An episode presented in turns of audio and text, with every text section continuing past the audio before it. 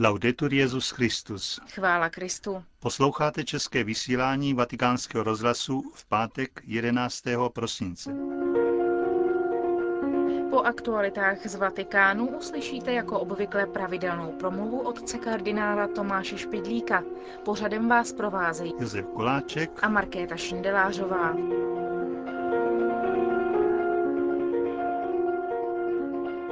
Zprávy vatikánského rozhlasu. Vatikán. Benedikt XVI. přijal dnes ráno na audienci prezidenta Socialistické republiky Větnam Nguyen Minh Trieta. Ten se poté setkal také s vatikánským státním sekretářem kardinálem Bertonem a sekretářem pro vztahy se státy monsignorem Dominikem Mambertim. Šlo o první setkání větnamského prezidenta se svatým otcem a zástupci státního sekretariátu. Svatý stolec vyjádřil svou spokojenost s návštěvou, kterou považuje za významnou etapu v pokroku bilaterálních vztahů s Větnamem a vyjádřil své přání, aby dosud nedořešené otázky byly vyřešeny co nejdříve. Jak informuje nota vatikánského tiskového střediska, jednání proběhla v srdečné atmosféře a hovořilo se během nich o některých tématech týkajících se spolupráce církve a státu, také ve světle poselství, které zaslal svatý otec církvi ve Vietnamu u příležitosti zahájení jubilejního roku. Nechyběla ani zmínka o mezinárodní situaci. Vatikán. Benedikt XVI. se dnes dopoledne setká s některými irskými biskupy. S nimi a s členy římské kurie jednal o policejní zprávě o zneužívání mladistvých v dublinské diecezi. Rozrušený a sklíčený z jejího obsahu, který prostudoval, vyjádřil svatý otec ještě jednou hlubokou lítost nad chováním některých členů kléru, kteří zradili svůj slavný slib Bohu, stejně tak jako důvěru, kterou k ním měli oběti a jejich rodiny a celá společnost. Potvrzuje to zpráva vatikánského tiskového střediska. Benedikt XVI. sdílí s mnohými irskými věřícími jejich pobouření, zklamání a zahambení a vyzývá katolíky v Irsku a celém světě k modlitbám za oběti, jejich rodiny a všechny, koho se tyto zločiny dotkly. Ujistil také o tom, že církev bude i nadále tuto závažnou věc sledovat s maximální pozorností, aby lépe pochopila, jak mohlo k těmto hanebným činům dojít a jak jim v budoucnu co nejúčinněji zabránit. Svatý stolec ujišťuje, že obsah zprávy bere velmi vážně, včetně otázky týkajících se zástupců místních církví, zodpovědných za pastoraci dětí. Benedikt XVI. také povzbudil všechny, kdo štědře věnovali svůj život službě dětem a prozradil svůj úmysl zaslat věřícím v Irsku zvláštní pastýřský list, v němž oznámí, jaké iniciativy mají být vyvinuty jako odpověď na tuto situaci. Řím. České papežské koleji Nepomucénum se včera konal slavnostní večer k 90. narozeninám kardinála Tomáše Špidlíka. Ty oslaví příští čtvrtek 17. prosince. Akci pořádali velvyslanec České republiky u svatého stolce Pavel Vošalík a velvyslanec České republiky v Itálii Vladimír Zavázal a papežská kolej. Pořadatelé tak chtěli kardinálu Špidlíkovi projevit uznání za celoživotní dílo v oblasti rozvoje vzájemných vazeb mezi východními a západními křesťany a poděkovat za jeho neúnavné posilování naděje věřících ve své rodné vlasti během tíživých let komunistické diktatury a následně jejich povzbuzování v úsilí o budování nové spravedlivé společnosti v České republice, mimo jiné formou pravidelných promluv na vlnách vatikánského rozhlasu. Boskovickému rodákovi přišli blahopřát mimo jiné bývalý nuncius v České republice kardinál Giovanni Coppa, pražský arcibiskup kardinál Miloslav Vlk, děkan Husické teologické fakulty Univerzity Karlovy profesor Jan Lášek a další zástupci ekumény. Blahopřání zaslal i prezident republiky a další státní představitelé. Konec zpráv.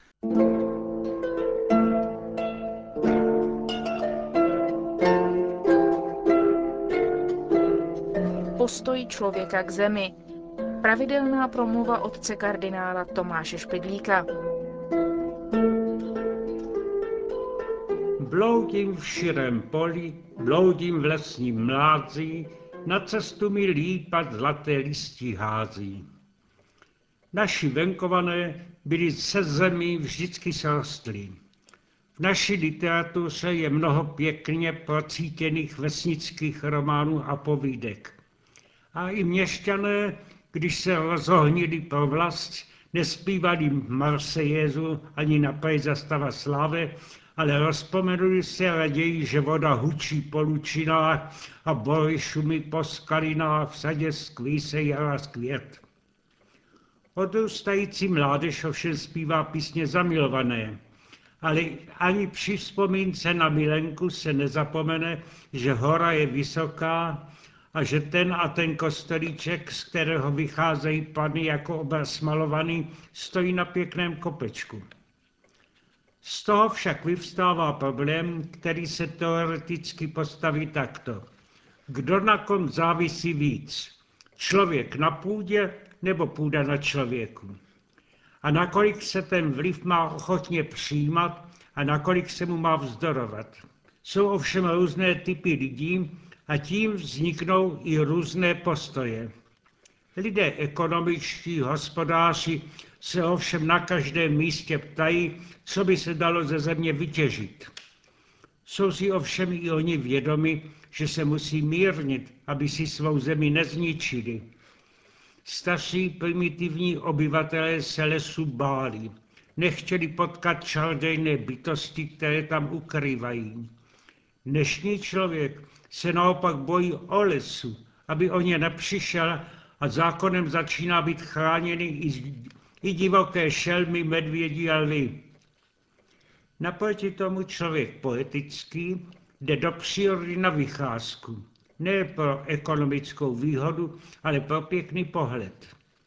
Lesík se mu stává panenkou, kterou si okrášlí podle své záliby, stává se parkem, buď stylu francouzského, vyumělkovaného, nebo anglického, který uchovává přirozené tvary přírody.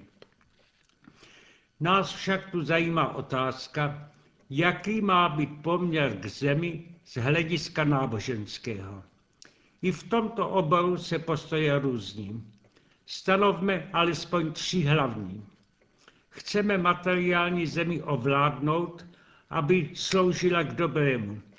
Můžeme ji také rozjímavě kontemplovat, nebo se cítíme povoláni k tomu, abychom ji posvětili. První stanovisko ospravedlnil od počátku biblický text. Bůh řekl, učíme člověka, aby byl naším obrazem podle naší podoby. Ať lidé panují nad mořskými rybami a nad nebeským tactvem, nad zvěřaty a nad celou zemí i nad každým plazem plazícím se po zemi. Když ten text čte moderní člověk, rozumí mu především technicky. I malé dítě užívá písku, aby si s ním hrálo a udělalo si z něho bábovičky a vodní přehrádky. Starší církevní otcové semické rasy však při výkladu tohoto textu nemysleli jenom na vnější svět, který vidíme okolo nás, ale především šlo o hmotu, která proniká do naší lidské bytosti a tvoří naše tělo. Panovat nad světem tedy znamená především umět ovládat tělo a hmotné sklony. V této souvislosti ovšem mluví o postu, o zdrženlosti v hmotných potřebách všeobecně. Duch, který se dá tuze ovládat hmotou, není pánem světa, je otrokem. Moderní aplikace této poděžnosti jsou materialistické filozofie i praxe. Duševní činnost se tu vysvětluje převážně hmotnými podmínkami. Nevládne tu duše tělu, ale tělo duši. Na nepřirozenost tohoto postaje se poukazuje i v lékařství. Jde tu o péči o tělo, ale takzvaná chemická medicína by chtěla všeho dosáhnout jenom vnějšími pilulkami nebo technickou chirurgií, která zachází s lidským tělem jako se strojem, jehož součátky se vyměňují podle líbosti jako u starého auta. Heslo ve zdravém těle zdravý duch se musí chápat i tak, že zdravý duch je prvním lékařem k tomu, aby ozdravělo tělo. Ale i ve vnějším světě chce dobrá duše uplatnit svou svrchovanost. Nemá zájem na tom, aby byl člověk jenom odleskem světa, ve kterém žije, ale aby bylo vnější prostředí obrazem jeho duše. Děje se to především v umění, ale obyčejně i v bytové kultuře. Jak jsme v tomto směru poklesli, stačí postavit vedle sebe tři fotografie. Útulné vesničky, náměstí z ústředověké katedrály a moderní mrakodrapovou čtvrt. Hned vidíme, jak rozdílně duch pracuje v hmotě a jak pak ta hmota působí na ducha. Tím už přecházíme k druhému postoji ke hmotě, který jsme nazvali kontemplativní, rozjímavým. Zabývali se jim zvláště řečtí církevní otcové. Svatý Bazil to vyloží stoučně takto. Jak vznikl svět? Bůh jej stvořil svým slovem. Všecko hmotné je jistý druh vtěleného božího slova. Rostliny a zvířata ten boží hlad slyší a vyplní, ale nerozumějí mu. Naopak člověk dostal mysl, aby pochopil, co Bůh mu chce říci tím, že mu to postavil před oči. Celý vesmír je velká kniha boží moudrosti, ale jak málo je těch, kdo ji umějí číst. Jsou jako malé děti, kterým dáme do ruky pěknou panenku a oni ji hned stačí do úst, jeli jedlá nebo ne. Kontemplace přírody, kterou východní mniši horlivě propagovali, je jakoby škola, ve které se lidé naučí číst, co jim kniha vesmíru říká. Je-li něco psáno v cizím jazyku, užíváme slovníku. Tak psávali i duchovní slovníky pro přírodu. Jeden z ruských duchovních autorů napsal spis s titulem Duchovní poklad pozbíraný v přírodě. Tam vyložil například, co krásného nám může napadnout, když vidíme, jak sedlák kosí trávu, nebo jak zapadá slunce za horou. Máme pak ve světě před očima stálou duchovní televizi, která nás nerozptyluje, ale naopak soustředí k osobnímu životu a k modlitbě. Modlitba pak posvěcuje nás, ale nezapomínejme, že posvěcuje i svět, s kterým přicházíme do styku. Proč chodí lidé na pouti na některá místa? Nemůžete se pomodlit doma? Ptají se poutníků. Odpovídají, zde žil a je pochovaný ten a ten svatý. Dějí se zázraky na jeho hrobu. Ten kámen na hrobě a ty kosti pod ním přece nejsou živé, ale jsou nějak posvěcené. Dokazují to skutečně podivuhodná fakta. Lurdskou vodu už tolikrát analyzovali. Není pramen léčivých vod lázeňského typu a přesto už tolik poutníků uzdravil. Je posvěcena modlitbami. Církev světí předměty liturgicky. V některých případech je to tak účinné, že se věcí světa, jako například voda při křtu a chléb a víno při mši, stávají svátostnými.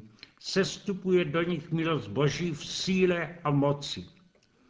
Jsou tedy už nyní před obrazy světa, jakým se má stát na konci věků. To je naplněný přítomností Krista, sestupujícího na zemi. K tomu jsme všichni povoláni, abychom spolupracovali a se modlili. Maranata, přijď, pane Ježíši. Ano, přijď. Nebe a země se setkají.